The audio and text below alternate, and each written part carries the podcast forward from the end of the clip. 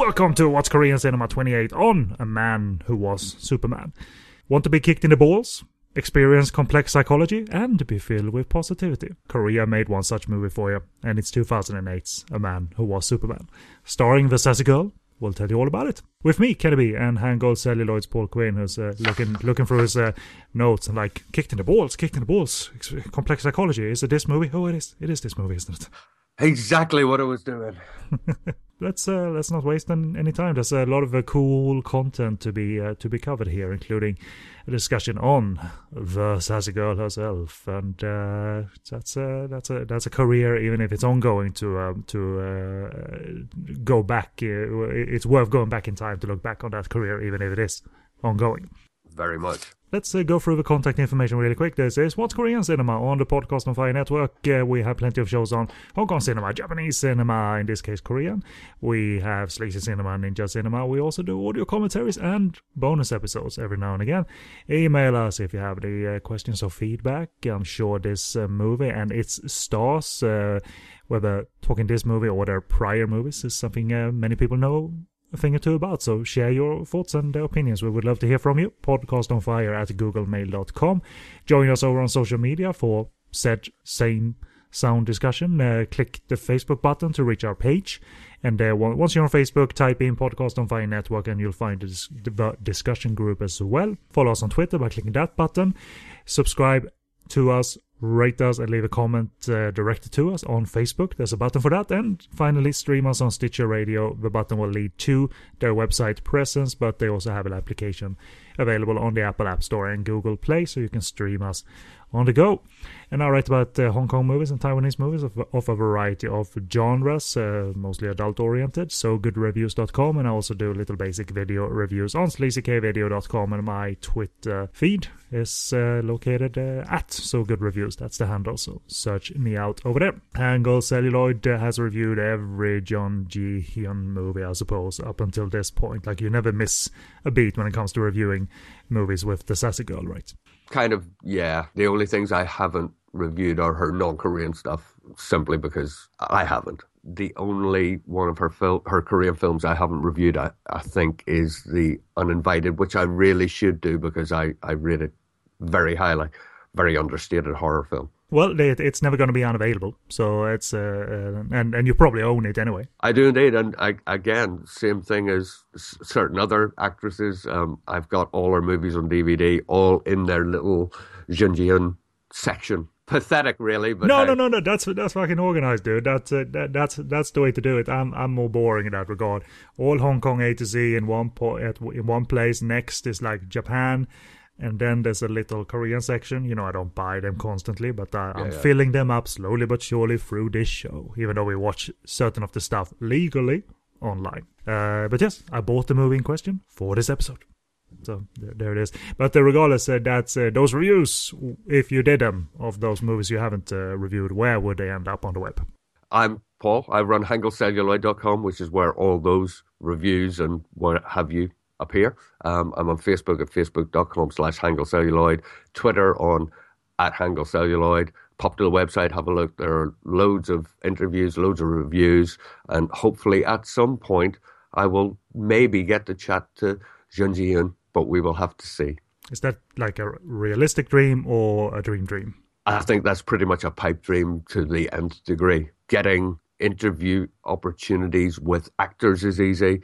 Getting with directors is easy. Getting interviews with actresses is a nightmare and has been over all the years. Meaning that they're simply busy or they're being super selective with uh, media? Or- I think they just they just work all the time. More than actors, male actors, they just they move from TV to movie to movie to movie. You know, you take Son Ye Jin, she had three movies out last year. You know, Hyun, movie after movie, one back to back, really. So they're just they're hard to pin down. They're just so busy. And like the 80s and 90s uh, Hong Kong actors and actresses are kind of like snickering at that. I did three movies per year. Like, that's cute. Yeah, yeah. I'm Andy Lau. I appeared in 15 this year. yeah, that's a fair point, I guess. Back then, though, I should say it's not uh, it's not how it works in in in uh, modern Hong Kong and mainland China. So anyway, uh, rundown. Since we have a few sections coming up, and not just our review of A Man Who Was Superman, I thought I'd give you a summary of what's coming up, and you can jump ahead to any section following the timestamps I've written in the show post on podcastonfire.com. First, we discuss then frequent Not Anymore director uh, Jong Yoon Chol, followed by a biography and discussion of our female lead Jun Ji Hyun or Gianna Jun. And we conclude with our review of A Man Who Was Superman. So that's the, uh, the easy enough, but there's some context and uh, and uh, information to follow before we uh, do a review. But first of all, plot from Paul's review of the film. So So Jung, played by Jun Ji Hyun, the female lead from My Sassy Girl, has spent the past three years working as a television program uh, maker or director, specializing in human interest stories. But her hatred of people the long hours spent uh, faking tear jerking documentaries and not having been paid for three months have all pushed her to the end of her tether. She smokes, uh, you know, constantly, chain smoking. Her hair is falling out, and she has started to hear the voice of a narrator ringing in her head, commenting on her every move. To save her sanity, she decides to quit her job, taking a camera in lieu of uh, money she's owed, uh, travel to Africa, and earn enough money from filming lions to enable her to join her boy- boyfriend who is in Mongolia, helping her locals, the locals. However, after falling asleep at the tube station, she wakes up to find that her camera has been stolen, and while chasing after the thief, she is uh, almost run over. Uh, but she is saved by the intervention of a strange man in a Hawaiian shirt. When asked who he, who he is, the man insists that he is Superman, played by uh, Jung Min, and claims that the bald villain has put kryptonite in his head, resulting in the loss of his powers.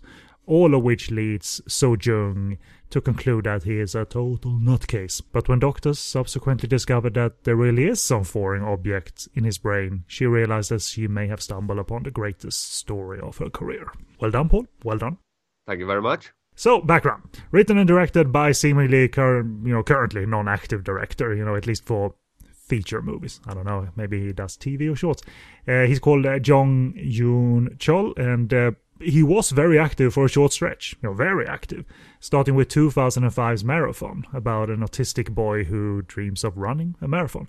It was described as a heartwarming uh, movie. It was the fourth most attended movie in Korea that year and got the director's profile elevated even more uh, during award season because the movie bagged Best Film, Best Actor, Best Original Screenplay, which he co-wrote, and Best New Director at Korea's Grand Bell Awards. Just a, like slam dunk right there, you know. Massively. So that that was the movie of the year, I suppose. So memories of that movie, Marathon, rated highly, overrated, gush, possibly not gush. So the floor is yours. Rated exactly as it should be. It's an incredible film. It's hugely famous and rightly so for his debut to be that successful says I, I, hate, I hate Korean directors sometimes because we, we've stumbled upon that fact that, yep, that was his or her debut movie. Really? I mean, it's so good from the get go that it's disgusting sometimes. It seems to happen again and again and again. I think it's a great thing. It's also something that, that just provokes huge jealousy. Marathon is an astonishing film. It's become a classic as I think a man who was Superman is as well. And and not too sugary or like preachy, uh, considering its subjects, because it could those kind of movies can go so wrong. Where it like like I, I like uplifting movies, I like positivity, but you can overdo it. Totally, but if you. As we will discuss with a man who was Superman, when you look at his work, it's got, I think, a really nice balance, a really nice level. There, there's a lot of darkness in this stuff, but it's ultimately positive in the right way. Marathon's not over gushy. It's just it's a beautiful film about a guy with with autism, you know, uh, who goes through everything he has to do to become who he wants to be, regardless of his disability. It's a it's a gorgeous film. And uh, I certainly should should seek it out. I remember hearing of it back in the day, but you know me, I I spend my time uh, examining crap from elsewhere. Understandable, understandable. Yep, that's just how I roll. But uh, some minor pre-debut details. Uh, John graduated from the School of Film and Theatre at Hanyang University. He made waves with his short film Memorial Picture and uh, went on to study editing as well. Uh, multi-talent, uh, uh multi-talent brewing there uh, at the Australian Film Theatre and Radio School. He uh, made a further short, uh, subsequent short called Hibernation that eventually won the Best Director award at the Shenyang Film Festival. Any uh, any exposure to those uh, shorts in question? Those shorts are completely impossible to get hold of. Wow. There's just no way. They're they're so small. They're so, you know, he was he was learning his craft that you just can't get them. As we're about to mention, he did a short for a film called If You Were Me Three, which was one of a series of films about human rights, and his short in that I have seen, and again, it's it's it's about discrimination of immigrant workers. And it is, again, a beautiful, insightful piece of filmmaking. But that's the only short you can get anywhere near hold of. Cutting back to the movie career, then he followed up Marathon in 2006 with with that uh, short movie, and it was called uh, Muhammad, the Hermit King. And so uh, that that was what he did in between his next uh, feature, which would be 2007's Shim's Family which was described on IMDb in the following way, which sort of tickled me. An ordinary but eccentric family keep their emotions in check and live their individual humdrum lives. So cl- it's clearly not a melodrama if everyone's keeping their emotions in check. right. So that that's me being jokey. I just found that uh, amusing. But have you seen Shim's Family? And did uh, did Jong manage to repeat any audience and critics success with this one? Very much so. He, for the time he was active, and he is now again active, which we'll mention later on. He just he hit all the right buttons. Shim's family is, I wouldn't even say they're an eccentric family. They're completely dysfunctional. Everything that they shouldn't be doing, they do. You know, the the young girl is in love with her teacher. You know, all it's just complete dysfunction and it's a beautiful, beautiful, positive little film again. Yeah, I was about to ask, is it dark therefore? But uh, no, it seems like it verges on. Yeah, okay, I'm, I'm sure it is dark eventually, but uh, it's not fully dark. It's certainly not fully dark. There, there are dark elements, but they're almost comedic by their very nature. And then we're at the end already. Or the current end, maybe. I'll, I'll find that out in a bit. That's 2008's A Man Who Was Superman. That, that was the last movie Jong director. You know, at the time of uh, recording, that's the last movie Jong has on his resume in terms of feature movies, anyway. Based on admissions that year, about 560,000, that seems like a step down considering for for the director and considering the star appeal here in the form of Jun Ji Hyun and uh, obviously the male lead as well. And uh, in comparison, that year had juggernauts such as The Good, the Bad, and the Weird and The Chaser that tallied about five or six million in terms of admissions. So it's a, bit, a little bit smaller. But uh, what was the critics' take on A Man Who Was Superman? And uh, you know, do, do, do you remember if it was um, truly a flop based on that admissions uh, number? Certainly not truly a flop. If you if you look at the the entire box office for that year, yeah, it's it's kind of low considering you know you got Forever in the Moment with four million, you've got you know The Chaser with five million, but there are a lot of films that only had a hundred thousand, hundred and fifty thousand. It didn't do as badly as those sort of numbers would suggest. It was well received. It was it was really well received by critics and the audiences that did see it thought of it very favorably. Let's flip it, by the way. Those numbers for the good, the bad, and the weird and the chaser are those like are they're like abnormally huge numbers for admissions, uh, or or five or six million is, you know, it happens every now and again. Depending on the year, it's either phenomenal or really very good. In terms of 2008, they're phenomenal numbers. I mean, they they just outshine everything else. You know, you look down the actual list of films, and the big ones are the ones that have become the classics of Korean cinema. You know, The Chaser, which led to The Yellow Sea, etc., etc. Hey, hey, let me stop you there. The director of The Chaser and The Yellow Sea, both movies that I, I really liked. Uh, did he or she, I guess it's he, uh, m- make anything after the, the Yellow Sea? Because that's a good five or six years ago by now. Yes, and I'm trying to think what it it was. Um, he has a mo- he had a movie out last year, I think just so we didn't lose another one. Two movies, and I can't make any one any more do, movies. Do you know what? I almost want to hit myself on the head for having to think about what his latest movie is. His latest one's The Wailing, which was out last year and was a huge, massive hit. Bigger than the Yellow Sea, bigger than the Chaser. Everybody's been talking about the Wailing. It's sort of a, a very offbeat horror about people getting rashes, murdering their families. It's really dark. It's got Wang Min in it, and you know, catch it. Um, in terms of its release, it's already been released in Korea. It's getting a UK release, um, and his career's going from strength to strength to strength. Excellent. Uh, did did he use those uh, leads from the Chaser and uh, Yellow Sea, the the, uh, the leads that then flipped sort of uh, roles between good and bad guy uh, when the second movie came around? Or... No, this this was a complete step away. Um, he, you know, it's just he got Hwang Jung Min because he was the the star name, and then the other actors and actresses very much less well known. He's the star. He's the I can't say whether he's good or bad, but he is the big fellow in the film. And of course, we all wonder is there any, or at least I do, uh, is there any word on uh, Man Who Was Superman's and Marathon and Shim's family director Jong Yoon Chol? Like, what's what's his current status? Has he been up to anything? Uh, but you know, my research indicates that there's no other feature movies done or none in development. So, does anyone know? After A Man Who Was Superman, which was 2008, he disappeared. Uh, he just seemed to stop working. Now, thinking about it, if he was still not working, I would have assumed maybe he's gone away, maybe he's moved away from cinema entirely. But he's currently, at this point in time, filming a new film that's due to be released next year. The working title, anyway, is called The Proxy Soldiers, which is the story of an emperor leaving for the Ming Dynasty, abandoning the Korean people, and his successor brings in forces, and it's all it's from their perspective. It's mercenaries helping the government in historical Korea.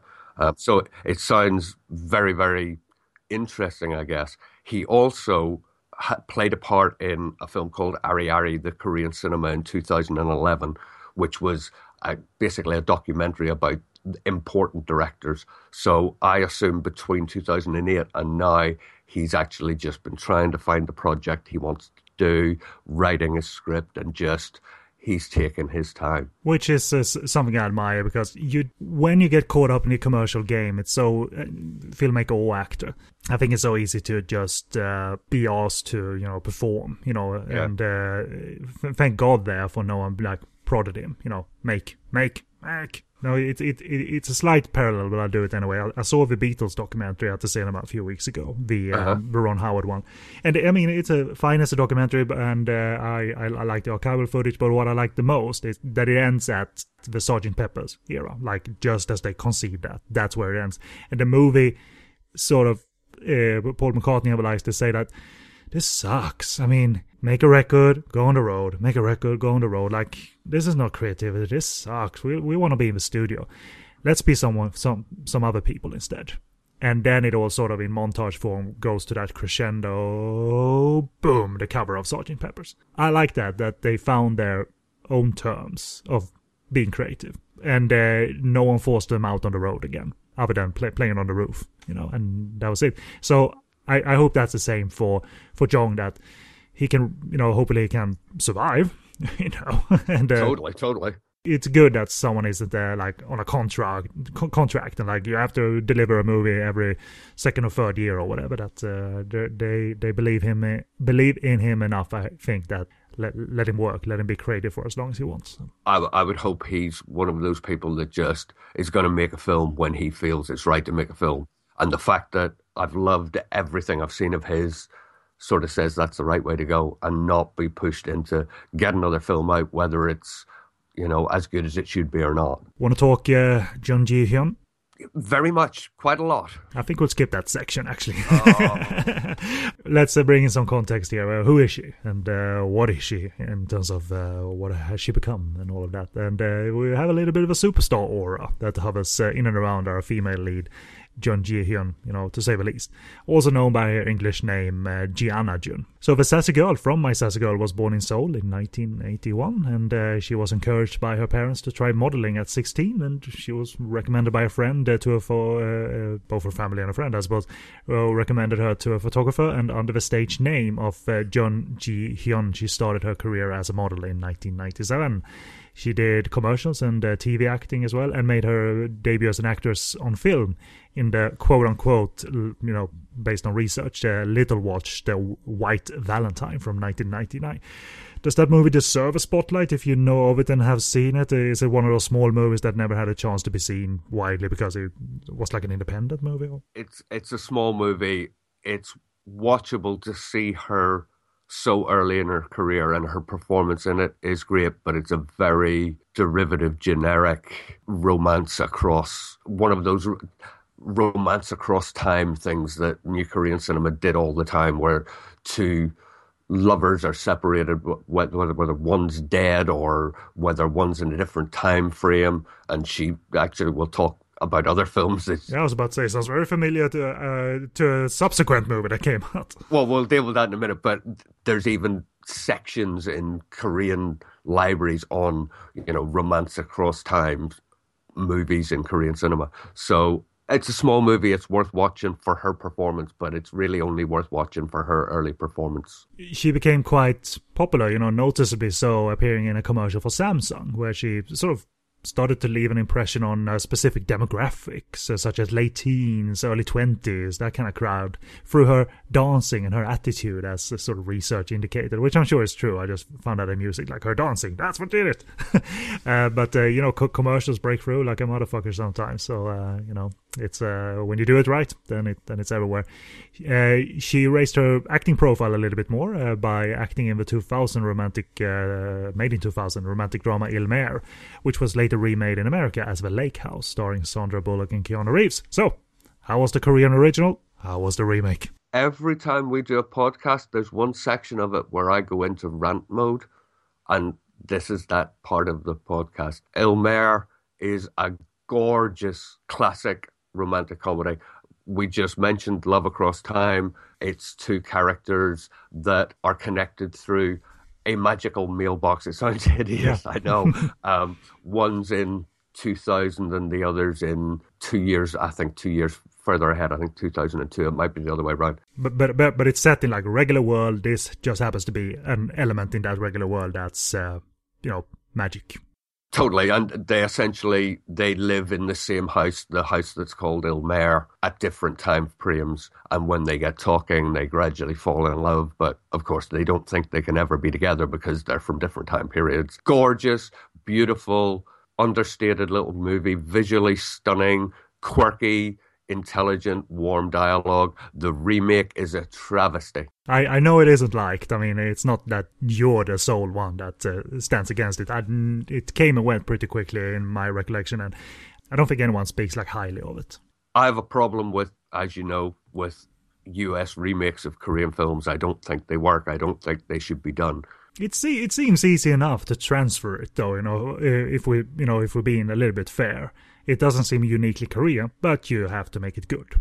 That's the sort of key key thing of it all. Totally. And if you look at the Lake House, you've got Keanu Reeves, who, no matter what you think of his career, he does have a tendency to sometimes be a little bit cardboard. Yeah. He has never been more cardboard than he is in the Lake House. He goes through the whole movie telling other characters what's going on in his head to explain what you're looking at on the screen.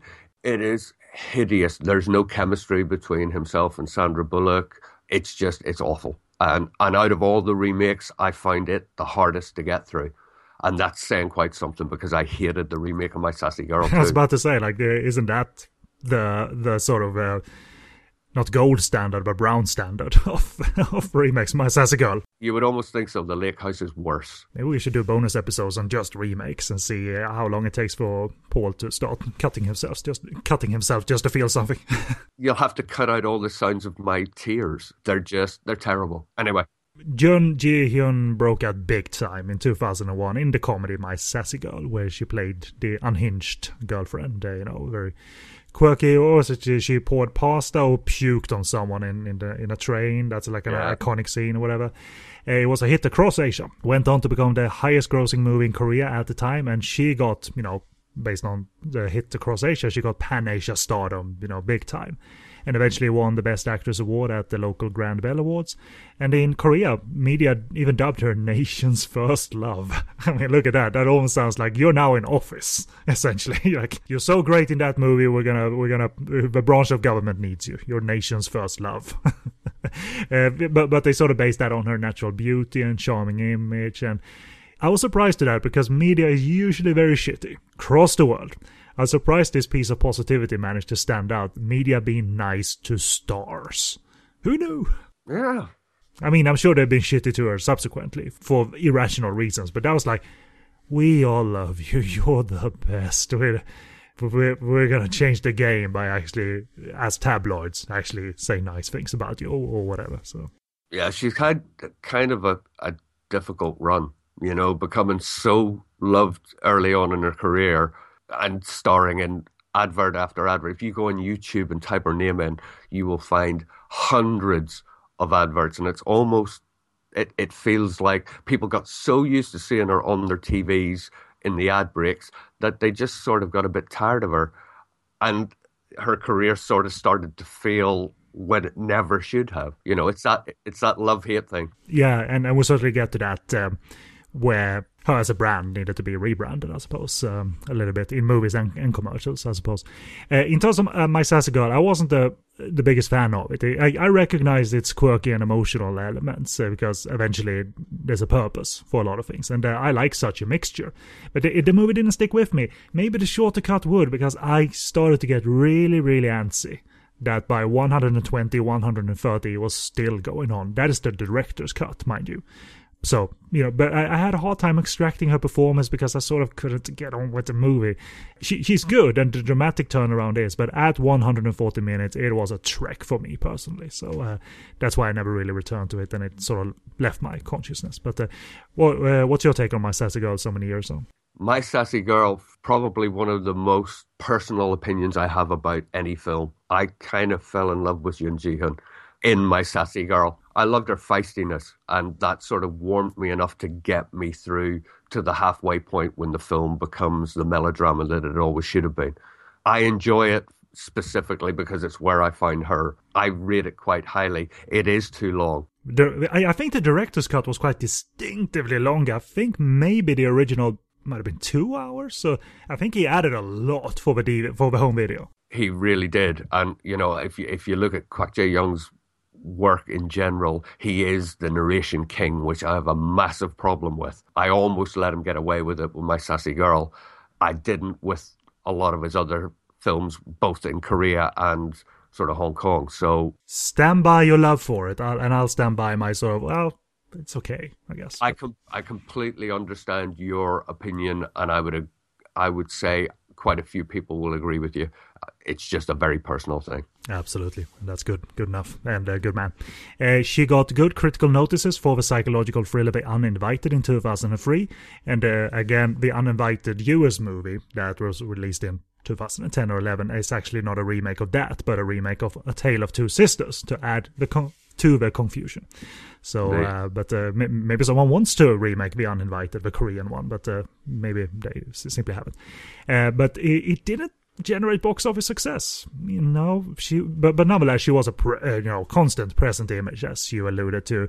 Uh, so so the star didn't like fall quickly or anything. But uh, the my sassy girl director and star reunion for 2004's Windstruck, you know, seemed to signal that the repeat of her on-screen image, you know, the style and her presence was wearing thin, according to the notes I, I found. That uh, maybe she'd been overexposed in general. So What's your take on that um, that theory and uh, and Windstruck as a movie? In terms of Windstruck, I think again she was she was the victim of Korean cinema rather than her just becoming less popular.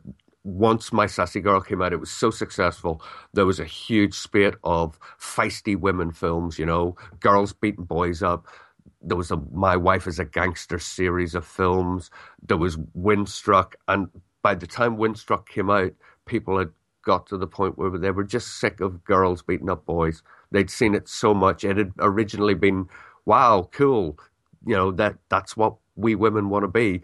By the time five, six, seven, eight films come out, Yeah. you're just seeing the same thing again and again. Classic commercialism at work there. Exactly. And she had become so typecast in that character that she couldn't get really any other roles. If you look at The Uninvited, one of the few different roles she did get, it didn't do well because everyone expected it to be a normal horror and it's not. It's so quietly understated. I, I love it for that. But again, it was almost people looked at it and said, well, she's done something different. It flopped. Therefore, she can only be this feisty character and we don't want to see that anymore. She had a really hard run around early to mid 2000s. I- Is uh, is Windstruck a movie that, if you look at it now, could you could you sort of extract everything that went on commercially and view it on its own sort of merits, or is it still a movie that's born out of commercialism and can't avoid that sort of cloud? It screams, we've done this before and we're doing it again because we assume people want it. It's not a good film. Her character isn't really very likable. She's she starts out funnily enough, as a, a vicious policewoman, you know, standing up for herself and eventually finds love and turns out that she's really a, a sweet, sweet girl. It's just the same thing again and again.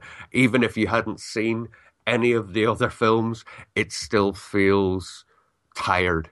It's just, it's not done very well. And since we have a Hong Kong Korea crossover on her on her filmography in the form of 2006 Daisy, um, the Hong Kong part uh, being uh, you know very familiar to me because I'm I'm familiar with the director Andrew Lau, which is an excellent cinematographer, occasional good solo director, better as a co-director because him and Alan Mak directed the Infernal Affairs movies.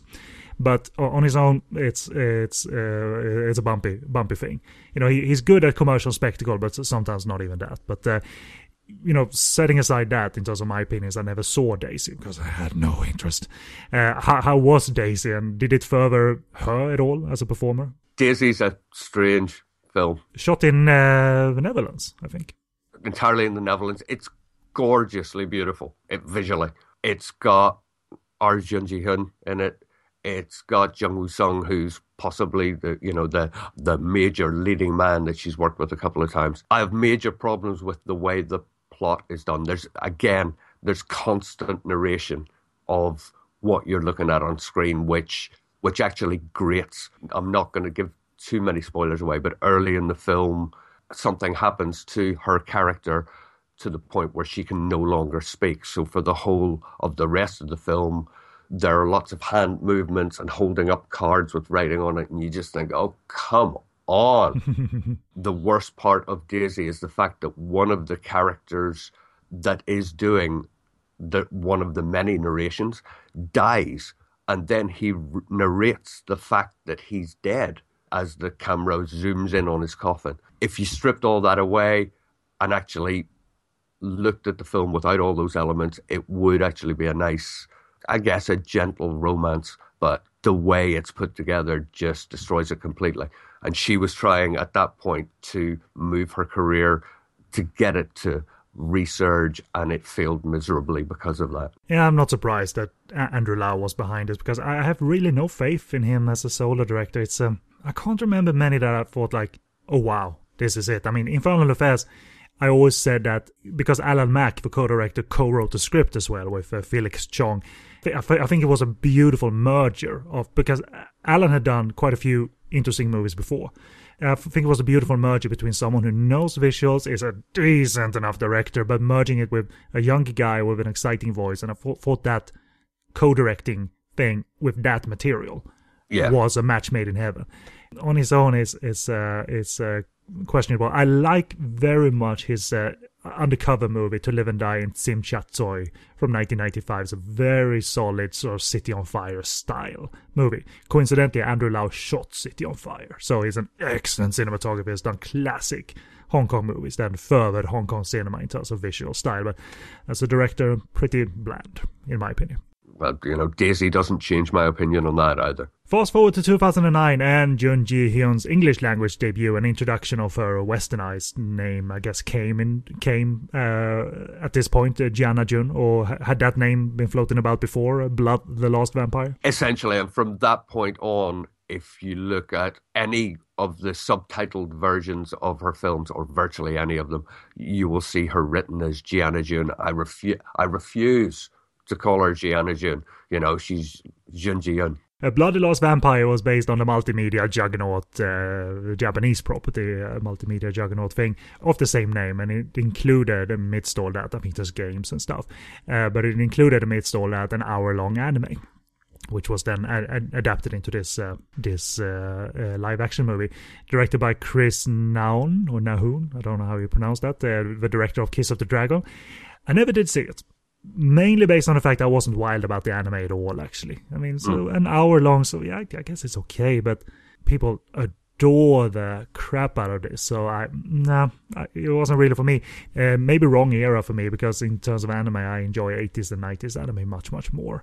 Occasional movies made nowadays and or for the last 10 years or whatever they they are appealing to me because I'm a fan of certain directors, uh, mm. even though they're making, you know, anime of the modern era, such as The Sky Crawlers by the director of Ghost in the Shell and so forth. So, I mean, I, mean, I have an interest in that. But also of note, by the way, in terms of Blood, the Last Vampire, uh, friends of the network, Mike Leader worked behind the scenes, uh, as well as a British martial arts uh, teacher and uh, actor uh, Chris Jones. Uh, he appears in the film in action scenes choreographed by Hong Kong director and action director Corey Yuen.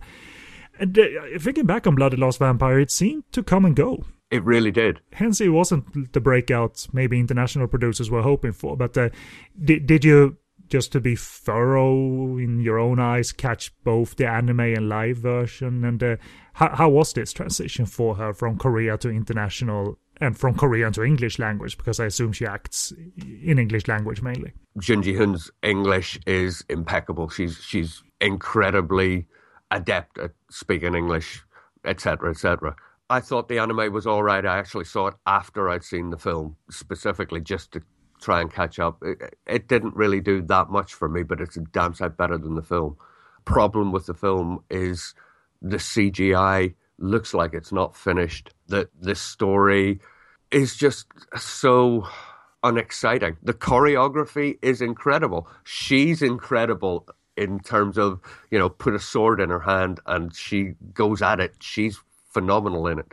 That's the only good thing about it. It's just a bland film that I guess she was again trying to push herself further. Her career in Korea wasn't doing what it should, so she started to look internationally and she chose the wrong project. I remember seeing it in the cinema, or well, seeing that it was in the cinema in London via a poster and it was there one day and a couple of days later it was gone. It was wow. just it was in and out. It just it didn't deserve to be seen. It's just a bland film. And the the worst thing about it, the whole way through, they make out that she's this Japanese girl, which I have a problem with since she's Korean. And at the very end, I think one of the last lines is, "Oh, I don't even think she's Japanese," and you just think, "Oh, no, just terrible, terrible."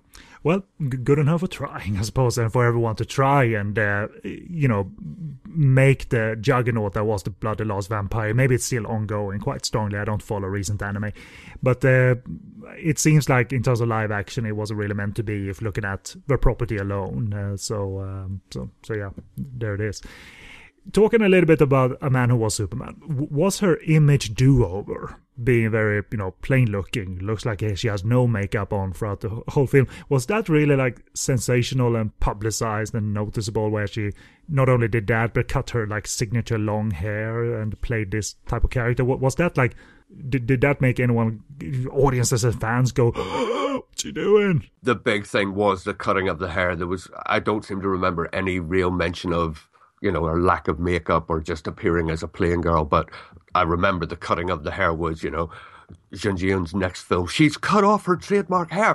shock, shock, horror. Yes and no, I guess. But but would this be the movie that sort of started a little bit of a career resurgence and a second wind in in her in terms of her career with a new you know, sense of image or even style, or, or, or was it a latter movie that sort of started to turn things around for her? I think helped her career. I don't think it started the turnaround.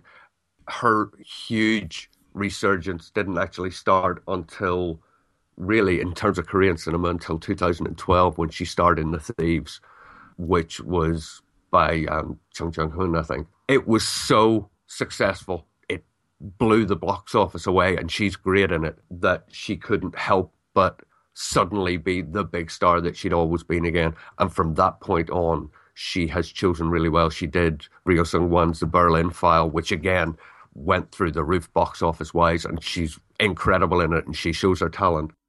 Do you like those as commercial vehicles in general? Like uh, setting setting aside what she did, what, what were they like? Good fun movies?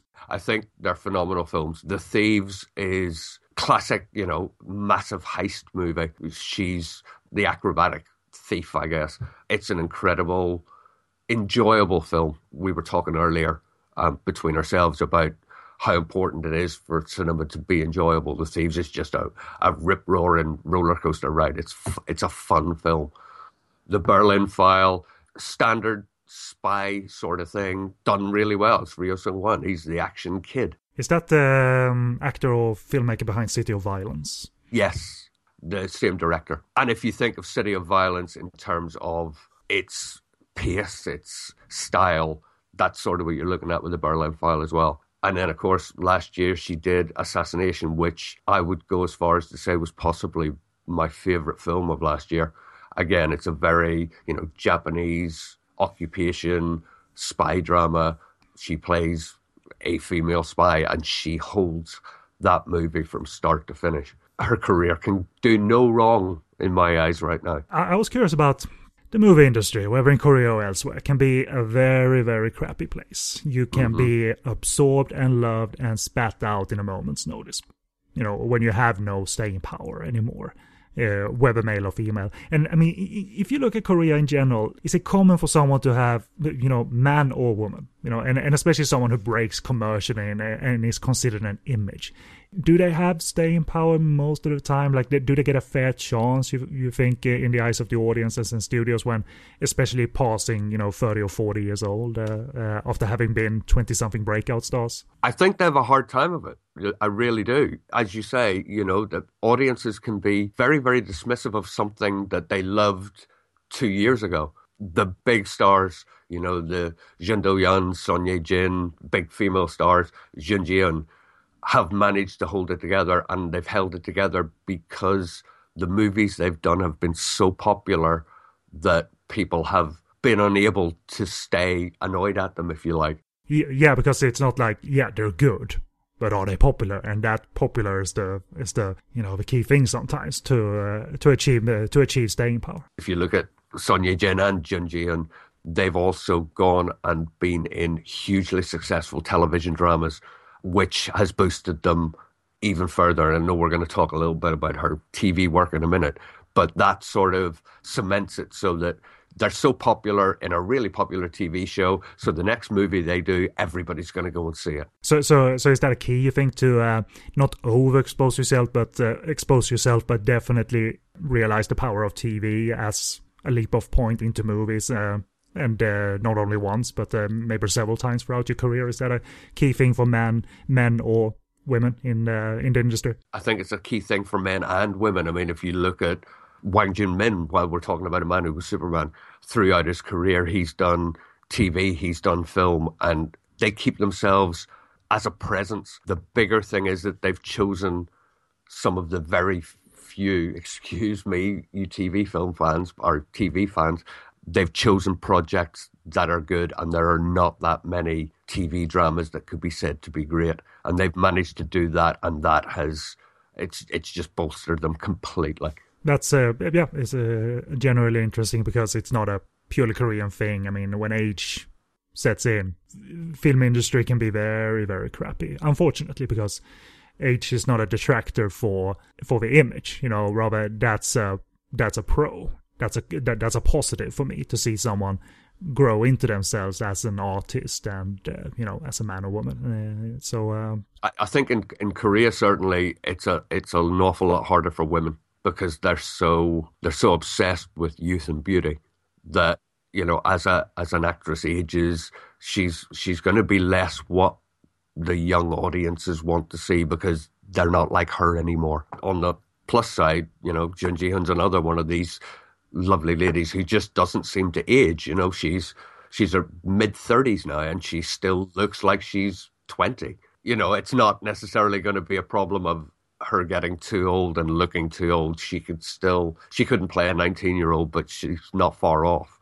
Speaking of TV, she continued her enhance her audience appeal and uh, success when returning to TV in the fantasy romance My Love from the Star.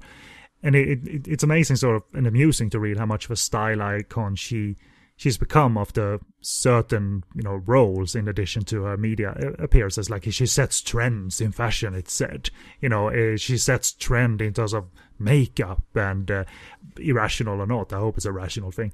Uh, and ultimately she was awarded for the for that uh, performance in that tv series at the 2014 Baeksang Arts Awards and uh, the SBS Drama Awards the same year uh, gave her an award for her performance on the show she she she seems like she was almost labeled as a brand almost, but it's a mixture, I suppose, of skill, instant recognition, and commercial pull. Meaning that thank God skill is in there, so she's not just this uh, empty brand necessarily. You know, I think I think her choice in being in My Love from the Star was was the wisest move she could ever make. I mean, there was a while I, I know a lot of Korean drama people groups on Facebook and the like. And while that was going on, I almost had to stay away from Facebook because they talked about nothing else for week upon week upon week upon week. It was so hugely successful. You know, to her credit, she is one of the really instantly recognizable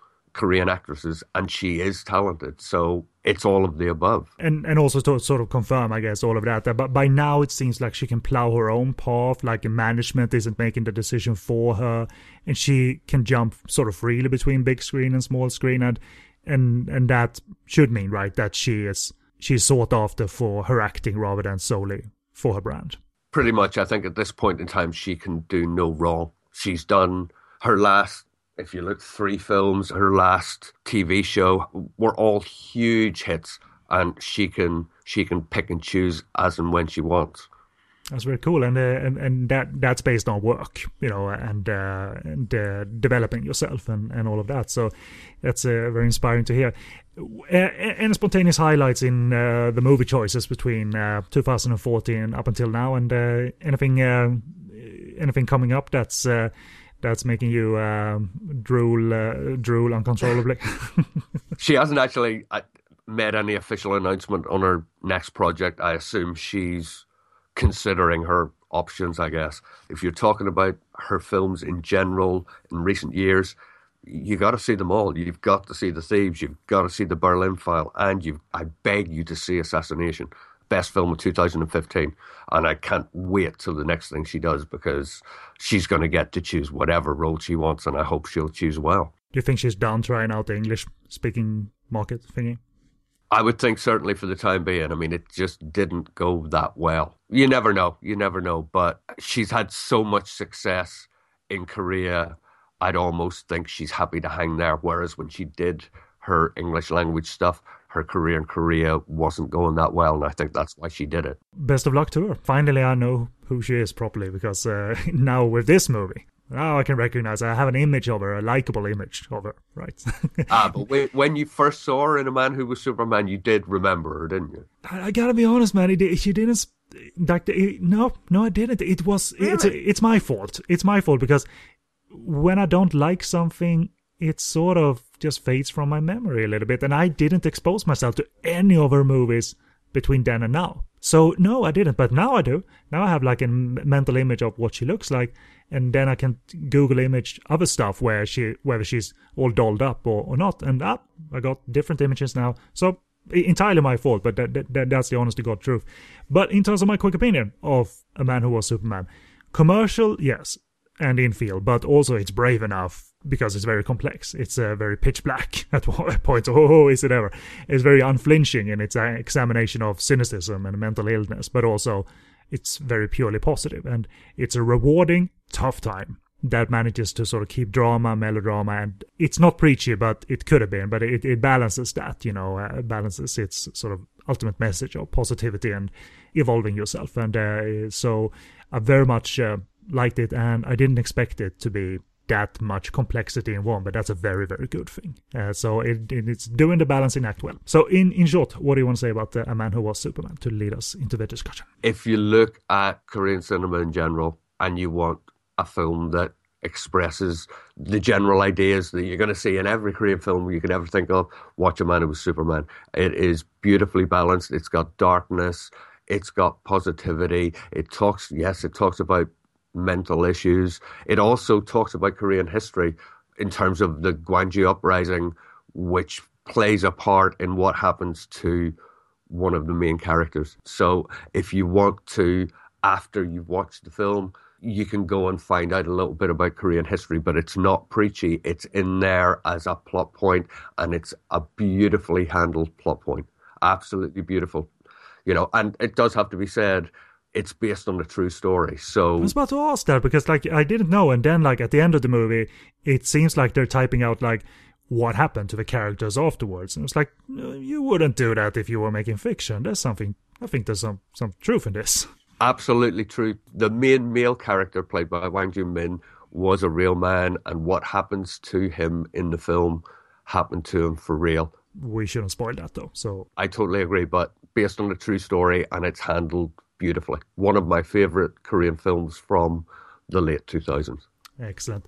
Well, it's uh, it has cynicism, a cynical worldview, and we see first the Earth at a distance. Uh, there's no selfishness there. There's no untrusting humans from far away. And then close up, everything's fucked. like uh, that that's coming from her, really. But then Hwang Jung Min, the Superman of it all, wakes up and is this wonderfully contrasting energy to the grey and dull sort of city life and the people on the go don't want to concern themselves with anything but getting to the place they're going to. So he's got his Hawaiian shirt on, he wakes up and he smiles. And he, he's moving with purpose. And that that sort of sets the stage that we, we got positive energy here. Hopefully it's gonna pay off for the movie. And then contrasts it with uh, with her who is uh, she she sort of admits that she's an asshole and she doesn't really care about that so because someone uh, walks into the to the editing room they're in or the editing office and someone says so someone parked in the handicap space. Can can you please move the car? She hands the keys to one of her assistants or whatever. Move my car. So I was like yep she's an asshole and she doesn't care anymore. So but but she's worn down as a human that and and and all of that creates interest you know from the get go. That's why I'm sort of talking of this from, you know, minute one. But, but when she sees him, like he's not quirky or odd necessarily. Yes, something doesn't seem right, but he isn't necessarily dangerous. Like his filter of the world is different. Anyone could see that. You know, he says cars are beasts, you know, and uh, that's, you know, instant interest for the movie. Like, this is, huh, I don't think it's as simple as what a nutcase. Let's make 90 minutes. Uh, let's make fun of him for 90 minutes. It's it doesn't give off that vibe that it's going to be simplistic about it. There's something going on here. Moments are carefully plotted out and uh, executed, and also the score is very carefully plotted out because it goes from you know regular sweeping sweeping violin based music to even like a Latin flavored type of score with uh, with accordions and flutes and what have you. So there's a lot of like threads introduced here that ah okay go on. This is this is gonna be interesting because he is interesting. She is pretty nasty. And you wonder to yourself is she gonna exploit him for tv there seems to be many things going right from the get-go meaning there's a belief in the material. The filmmaker is now two movies in and there's been awards left and right and critics critical praise left and right. But the filmmaker in this case seems very confident to use all of this as a leap off point to what actually is very unexpected. Did you feel, do you remember did you remember feeling that confidence at uh, from the get go that okay he's got this I think he's got this massively from the very first time you see Hwang Jung Min the main male character the the Superman chasing after a guy that stole Jun Ji Hyun's camera the way he runs as soon as I saw that, not only did it warm me to the film, it just made me think that's Hwang Jung Min's. This is going to be his defining role. This is this is going to be amazing, and it's so light-hearted and well conceived. You just think the whole thing's going to hit a, a, gorgeous balance here. I know it is, and considering the fact that we've dealt with Jun Ji as just a nasty, virtual alcoholic, chain smoking cynic who's so stressed her hair's falling out, you just know it's going to be a beautiful kickoff between the two. It's all done in like this clean, straight style that earns whatever dip in style it goes for because it's story oriented. You know, whenever we see uh, the, the kryptonite that's lodged in his brain shot, which is something he talks of. A, a, lot of it has to do with his perception of reality versus what is reality, you know, so therefore these scenes are going to be in there. And also, it's not, it never gave the vibe of being condescending because it isn't a comedy that's going to start making fun of mental illness and uh, God knows Hong Kong has not portrayed mental illness in a very good way. It's, it's certainly melodramatic as fuck. And this one threatens to be, but never really, it never really does. So uh, I think it's very professional, but also dedicated to the story because it seems rather obvious, of course, that he is sick. Our Superman is sick. Uh, he says, yeah, "I have something in my head," and you think, and he eat, uh, he eats medicine as well and goes into convulsions and like epileptic fits or what have you. So, but it isn't Paul. But by when you see that 20 minutes in, it's not like you figure out the movie at that point. Like you, you sort of know that I think it's smarter than to play its entire deck of cards already. Yeah, totally, totally. And uh, you know that you do know there's something going on, and I think that is part of the pull into it. Plus, the character is portrayed as so genuinely likable that even when it goes darker, you're you're rooting for these characters. You really are. All the interactions, even you know, little um, Jinji, the little girl in it, they have such chemistry. They're such nice characters. They're beautifully created. You can't help but love this. We will talk to darkness because I think that's a very valid thing to bring in because it is mental illness we're dealing with, and it's not always 100% rosy. It can go entirely wrong, you know, because he bothers people. In a way, he does. you know, he startles people and he kind of bothers people. Yeah. But it seems harmful enough until a la- later point in the movie. Again, we won't spoil it necessarily, but it, it, it's important to know that this is very unflinching in its depiction of uh, mental illness. But it's also very playful because I love his fantasy as Clark Kent. That uh, fantasy that's uh, almost done as like it's the Daily Planet in like the 50s and 60s almost, or 40s or 50s. That's how they portray it. And it's all like, I, I love the tropes here. Like the editor is like, the deadline is now. And Jun Ji Hyun is there as another character saying, oh, I gotta rewrite my article. They even do um, the Jimmy Olsen character as blackface. Which is as incorrect that uh, politically incorrect as that is. I think he, our director, is making the point that well, it would have been that way in the 40s or 50s or even 60s. Uh, you know, um, what do you think? I guess so, and I'd almost agree with you.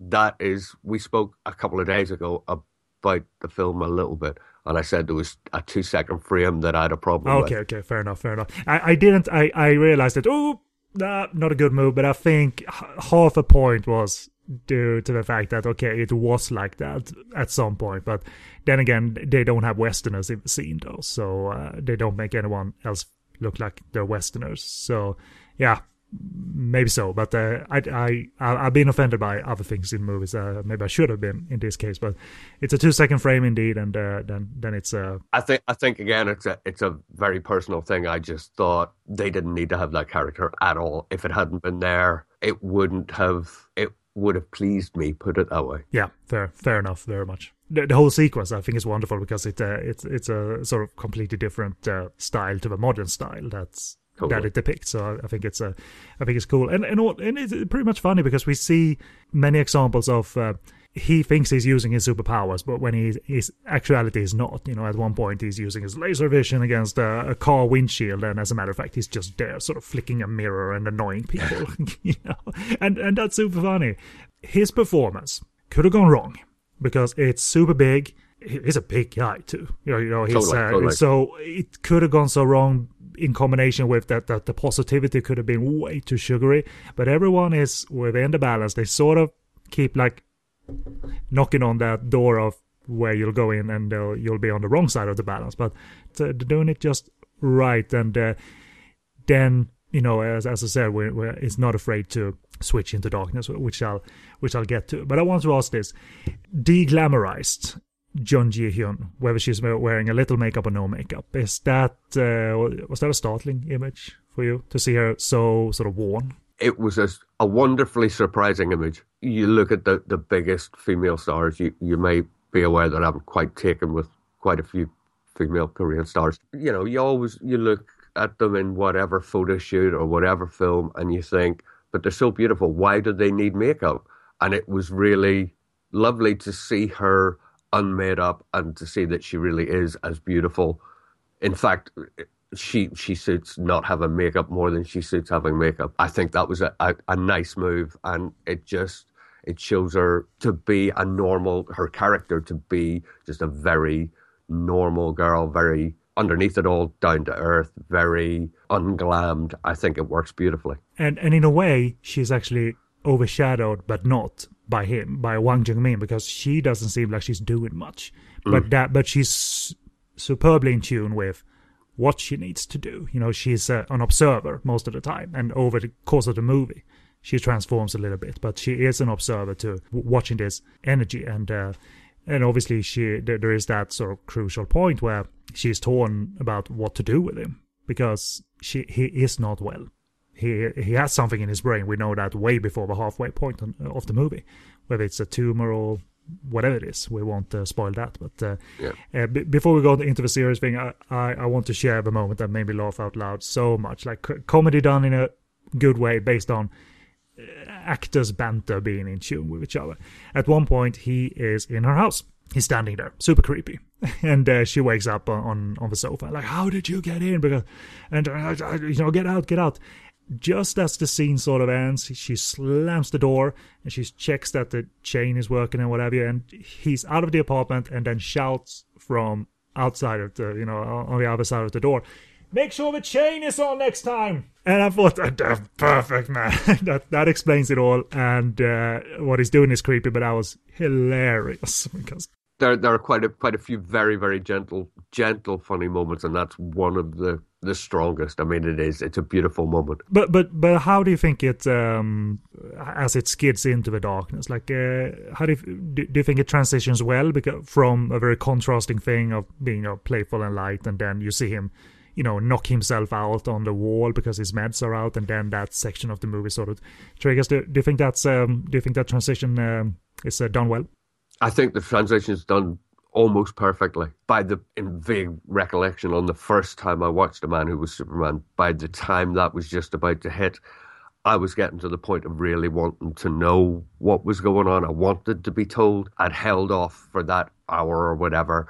Fine, I'd enjoyed it all, but I was getting to the point where I wanted to know. And just as that was hitting my head, they start explaining it, and it gives such an extra depth to everything mm-hmm. when you find out what his true story is that it just can't help but be hugely poignant considering the fact that you've sort of fallen in love with all the characters up to that point anyway. Yeah, and it's also very brave for our director to make the backstory this dark. And I'm, I'm, I'm going to keep it vague, but it is pretty damn unflinching and pitch black. Mm. And yet doesn't stray in terms of uh, the emotional balance that needs to be there because you, you finally get that sort of sign that his his sort of um, delusion could be dangerous. You know, he could be harmful, and he shows that he is at one point. You know, he uh, uh, the you know the construction workers that he bothers and sort of he thinks he's fighting a monster in the form of that uh, big uh, crane or or, um,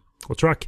That needs to be there because the the the sort of balance in terms of mental, mental illness means that you you can be very unpredictable. The case might be therefore that you need to medicine someone like that, even if they are providing you know a positive impact on their community.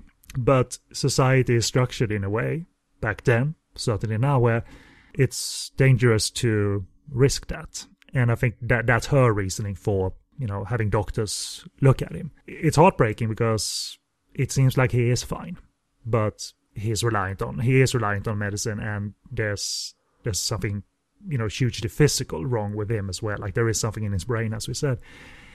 That travels to us as audiences as well. We ask ourselves that question. Okay is it wrong to essentially like put him away or should you have someone in, in the community be that free even if he, he is experiencing the world through a way different filter than you and i are? And uh, I, i'm not i'm not the one to answer that question. And the movie isn't like pure fantasy in, in terms of like it, it, it asks that question in a very real way. So it isn't pure fantasy and it's all made up mental illness and uh, notions of uh, mental illness. No, no, no. It plays that very real and uh, as heartbreaking as it possibly would be, and but not melodramatic, right? That's the I think one of the strongest points of it. It it does have melodrama, but it isn't melodramatic. I think her difficulty in knowing what she should do is as heartbreaking as his story. Um, I really felt for her in terms of what she had to do, and as you said, her her role for a lot of it, she doesn't really need to do that much compared to him. That sort of defines her character. It defines her performance. When you consider what what she does, how it changes who he is and what he does in terms of helping people or not helping people, I think that darkness is so poignant on both sides. Her character becomes affected under the surface. You know, it comes out later how much this has changed her. And those are all tropes, you know. You could have put that in, in, in a very badly voiceover type of trailer, and he would change their lives forever. It, totally. it they are tropes, but it's played well and it's played real, and uh, there's a controlled sense of cinematic style here because character and content speak, not whooshy sounds of a soundtrack and visuals or well, let's uh, give the audiences a ride here. No, but he dips into a confident professional cinematic style that never strays from the fact that character and content and story needs to speak uh, way louder. I totally agree. And on that note, if you were to go to YouTube again and search for a man was Superman, which is also sometimes called If I Were Superman, you know, you search for, you know, Superman Korean movie, you'll find a lot of trailers, and the trailers hit the wrong side of exactly that, that line you're talking about. When you watch them, they look like they're melodramatic. They look like they're, you know, hitting all the wrong buttons, and it does the film such a huge disservice considering the fact that it handles it so beautifully. Mm-hmm. So, you know, it just shows how close that balance is and how good our director was in getting it right when the the people that produced trailers just couldn't. Yeah, even you know when you watch the movie, you you might think it's going to be hugely emotional and melodramatic, but there are examples where you know, maybe the most grand example is when she at one point latter third of the movie watches watches where the edit that she's continually constructing you know that uh, documentary about him she watches that edit of uh, it might be a scene where she puts the hairpin in uh, on him you know to, yeah, yeah. to so that the band-aid uh, over his head uh, maintains and she gets glassy glassy eyed but we never see a tear because he cuts away, presumably before there was a tear, because there was a lot of the tears were there. But she just she's glossy eyed, and that's more than enough. That's all we need. I mean, uh, it's uh, it could have been affecting, I suppose, if a single tear would have run down her uh, cheek, but no, it's uh, it says all it needs to say, and her cynicism is not overplayed either. She she's incredibly natural all throughout the movie, and her change is uh, very much real and uh, but, but complex at the same time, which I, I, I, possibly should come back to. You know, it, it's easy to to pick it up the the sort of psychological undertones and what have you, but it's not super simplified either, in my opinion. It's quite complex, especially by the end when they start to really emphasize that key line, and this is not a spoiler, of you can't change your past, but you are in the position to affect your future not that this is the end of my notes, but the, the way they depict that is something you need to sort of pay attention to. Very much. It's not the exposition dumped on us through a voiceover or anything. It's uh, through events, and uh, you, you look at it and you wonder, like, there's dark outcomes looming. And I guess it's a half a spoiler, I suppose, but are they really dark outcomes for either of the characters? And that question, that key central question that he doesn't ask, but you you pick up on. Like he, he doesn't ask it specifically. No one says to themselves, you know, what is it all about? you know, uh, and I think that's uh, I think that's wonderful. But but by God, it's not easy to watch, Paul. The pitch black sort of backstory and also what happens at the end of the film. It's it's terrible.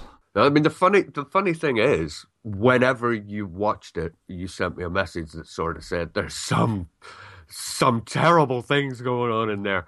And thinking about it, I, I agreed with you, but every time I look back at a man who was Superman, I view it as a quirky, really positive little film. It is. Even it is. though there is such darkness in it, it almost goes to the back of your head and you, you consider the, the positivity of it, or I do anyway, above everything else. And I don't think any other film has hit me like with as much darkness in it.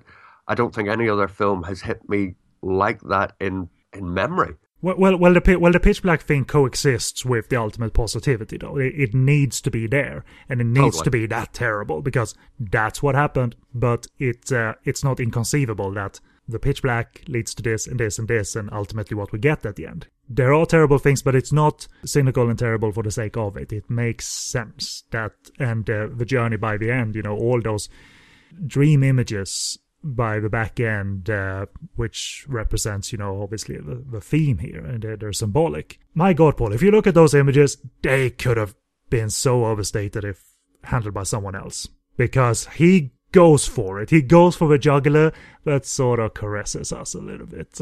Instead, he doesn't rip, rip it out and, uh, and overdoes it and therefore kills the message. No, my, my God, he was, he was near. I, I think he was near and maybe saw that as a challenge. Okay, I'm gonna push, but I'm gonna make it good though, um, and I'm not gonna go overboard. And I think it shows real talent to be able to know where to draw that line. So, yeah, you know, that's a difficult line to traverse, really. Yeah, and I wonder though if you you might answer this just vaguely through a yes or no. Okay, do you think the whole uh, event that surrounds the kid and the protests and what happened there? Do you think that would ever show up in an American remake of this? Because No. they no, because it's so fucking dark, man. It's so dark. It's it. eh, anyone can be a victim in this movie. Adults, adults and kids. I, th- I think that that can only work because of Korea and the fact that everybody knows what happened at that period of time in Korean history. Because the movie doesn't say that, but it, that is that evident, right? Like the, the flashback to him as a kid really has to do with well, when they place it in the 1950s, I suppose, uh, I suppose many Koreans would automatically feel like, okay, it takes place during that protest and those riots, even though we never see those riots on screen. Yeah, you only, I mean, you only hear the sound of vo- some voice saying, come out, citizens, blah, blah, blah, blah, blah. I think that's beautifully done. But if you look at how much Gwangju, which is where that situation set, has played in Korean cinema from whenever to this year, even, it's so in the Korean psyche mm-hmm. that as soon as it's even vaguely mentioned, people can relate to it. The the main character's true story is actually well known. I, I was I was at a screening the other night and I met a Korean girl who sometimes works as an interpreter at the screening, and we we went and had a quick glass of wine. And I, she said, "What what are you up to this week?" I said, "I'm I'm doing a podcast on a man who was Superman." She said, "I don't know the film."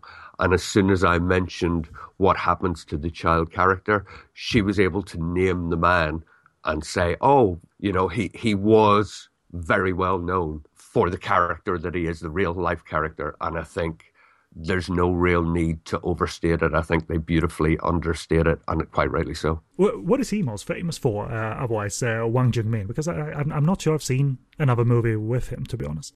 I would guarantee you have. I would guarantee you've seen probably quite a few. Um, he's done far, far, far more movies than Jun Ji Hyun. His first role was in The General's Son when he was a young man.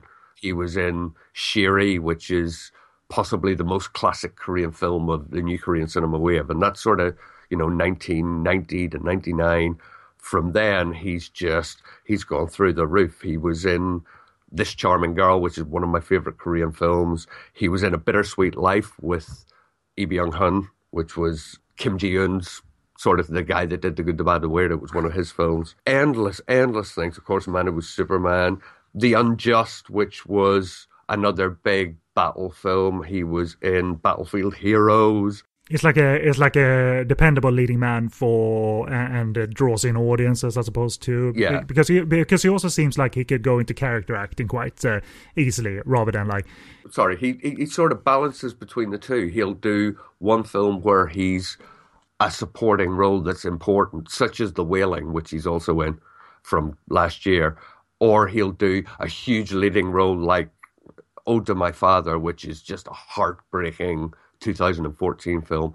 You know, he's been in all the big films over the last five, six years. You mentioned Ryoo Seung Wan, the action kid of Korean cinema. Hwang Jung Min's been in numerous of his films, from Veteran to you know The Unjust to da da da da da. Um, he's just he's become one of the biggest male stars in Korean cinema because of his ability to shift between small roles, big roles, and the fact that he can be so iconic, just as he is in A Man Who's Superman. it's a big performance, but it requires subtlety as well because there are points where she asks him tough questions and that breaks his shell a little bit. He he he gets un- uncomfortable hearing such direct questions, you know, because he is he has a little bit of the the mannerisms of a kid when he's in his Superman element. When he's uncomfortable, he plays that very well. Why do you ask me those questions? Um, so, so you know, you know, he looks in the ground and tries to divert the situation, uh, and that's also simple looking, but obviously it's super hard to to nail. Yeah, I think many people can do it good, but it's super hard to nail. and I think he certainly certainly does it. And um, I think I'll conclude my notes there, my friend. Uh, I think uh, it's a it's it's a tough one. I didn't expect that, but very very very very rewarding. And uh, I, I don't think people would be turned off by the fact that it is this pitch black. I just think they will be engaged and hugely affected, but without being manipulated along the way, which is which is also key. So so yeah, it, it ultimately you know feels far like it's it's it's far away from these red flags and conventions uh, of uh, this type of cinema. You know, it threatens to be all too close to it, but it never really is. So one more thing I would like to point to. This is his story. His story is the important thing. It's the thing that drives the whole thing. But in terms of the female character, I think her story, her change, is equally as important. And obviously, it's because of her interactions with him. At the very start of the film, she's editing one of her movies, and the guy she's working with starts to cry because it's emotional, and she sort of laughs at him. You know, halfway through the movie, you mentioned when she's re editing whatever, she's glassy eyed, but she doesn't cry. She's sort of starting to change. Yeah. By the end of the film, we see her in tears. And one of the final scenes is her back in the editing room with the same other character. And when he cries, she says, That's your superpower. I think that move from her character is equally as important and poignant as his. It could have been cheesy, even if you wrote it that way. It could have been cheesy as made because you gotta be skilled to pull this off, and for us to believe in that journey. But we certainly do. There- There's like a key key beats in her journey, and and therefore the performance gradually, you know, starts great, but it gradually grows and evolves, and by the end you notice her performance a lot more. Not because it's overdone, but you notice it, and you, you're supposed to by that point. Uh, Yeah. so so yeah, and even 100, 104 minutes of pretty, which is a pretty sound running time for the movie that it is. So uh, that's always a, a positive, I suppose. Totally. Uh, but yeah, that's the end of my notes. So, so uh, did did you have any any other random things you wanted to get in there? I'm pretty much there. I just I hope everybody that listens to this podcast goes and seeks it out. It's it's a beautiful film and it deserves attention. And uh, as for availability, therefore, it's it's a little harder to get now in terms of a Korean DVD, but there's still a Hong Kong released and, and therefore English subtitled option available out there for a cheap price. I think Panorama put it out. Uh, there's no Blu-ray on the horizon as far as I know, and if I'm being honest, it this could use a little upgrade. The DVD looked a little rough, to be honest, but obviously it's uh, it's more than watchable. It's uh, it just shows its age, and especially when blown up on a slightly bigger TV. But uh, but you certainly uh, forget about that. So I hope hope uh, Korea brings a brings a uh, remaster and uh, Blu-ray to the audience sometime soon. But uh, for now, this is uh, turn to Hong Kong and the likes of Yes Asia, and you'll you'll get you'll get it at a good price. Uh, okay, buddy. Let's uh, let's finish this one off. Then we don't announce anything at the end of these things uh, anymore, but uh, we'll go into the think tank as I always say and uh, find something. Um, suitable like um, maybe not an experimental art film this time around you know to be combined with some, something newer but uh, i'll still trust paul's uh, judgment fully so we'll have a different take more possibly normal Exactly. so anyway, this has uh, been uh, What's Korean Cinema on A Man Who Was Superman, and uh, we are located on podcastonfire.com along with all our other shows and uh, options for you. Uh, if you like Hong Kong cinema, there's a show on that, Korean cinema in this case, Japanese, and so forth. And we also do bonus episodes on the website every now and again. If you have any opinions on this movie, Korean cinema, or anything to say in general, please write us, podcastonfire at googlemail.com. We are reachable on social media as well. Follow the buttons at the top of our website to our Facebook presence, our Twitter presence. Our iTunes feed is there too, so you can ra- subscribe to it and rate it and leave a comment on it. And you can also uh, click to uh, on the Stitcher button to reach Stitcher Radio's web presence, where you can find our shows uh, streaming. But you can also stream us on the go via Stitcher's applications available on the Apple App Store and Google Play and I write about uh, these uh, kind of uh, not these kind of movies. They're, they're, Korean tinted every now and again, but uh, I write about mainly Hong Kong and Taiwanese genre movies on SoGoodReviews.com, and my Twitter handle is uh, sorry, my video review at sleazykvideo.com, and my Twitter handle is at SoGoodReviews. And Paul, you got the last plug, uh, and it's your plug, Co- conveniently enough. Where are you on the web, sir? I can be found on the web at hangulcelluloid.com. I'm on Facebook at facebook.com slash hangulcelluloid, and I'm on Twitter at, at hangulcelluloid. Pop to the website. There's loads of Korean reviews and interviews. And once you've watched A Man Who Was Superman, if you like, you can go and read my elongated written thoughts on it. Do you remember if there was a, one of those silly Korean special editions for A Man Who Was Superman, like a little cape? Inside of DVD packaging? Or? There was a certain special edition that was released. I think it was in sort of a tin box or what have you. I don't know what was inside. Probably not a cape. Um, maybe a hair clip. You never know. Or a bullet. or a yeah, or a bullet. Doc. oh, well, my sassy girl got like an egg as their their sort of limited edition, special edition. So they they, they think about these things uh, sometimes. And uh, I kind of kind of miss. It. They don't do it as much anymore. No, I was about to say I don't hear about that stuff anymore. Like. Uh, one of the martial arts movies that was a biopic uh, fighter in the wind possibly had like a karate gi like a, obviously a, a, piece of clothing around the dvd edition and stuff like that so i miss it expensive habit though well yeah but you know you've got to spend your money on something look pretty though All right, buddy.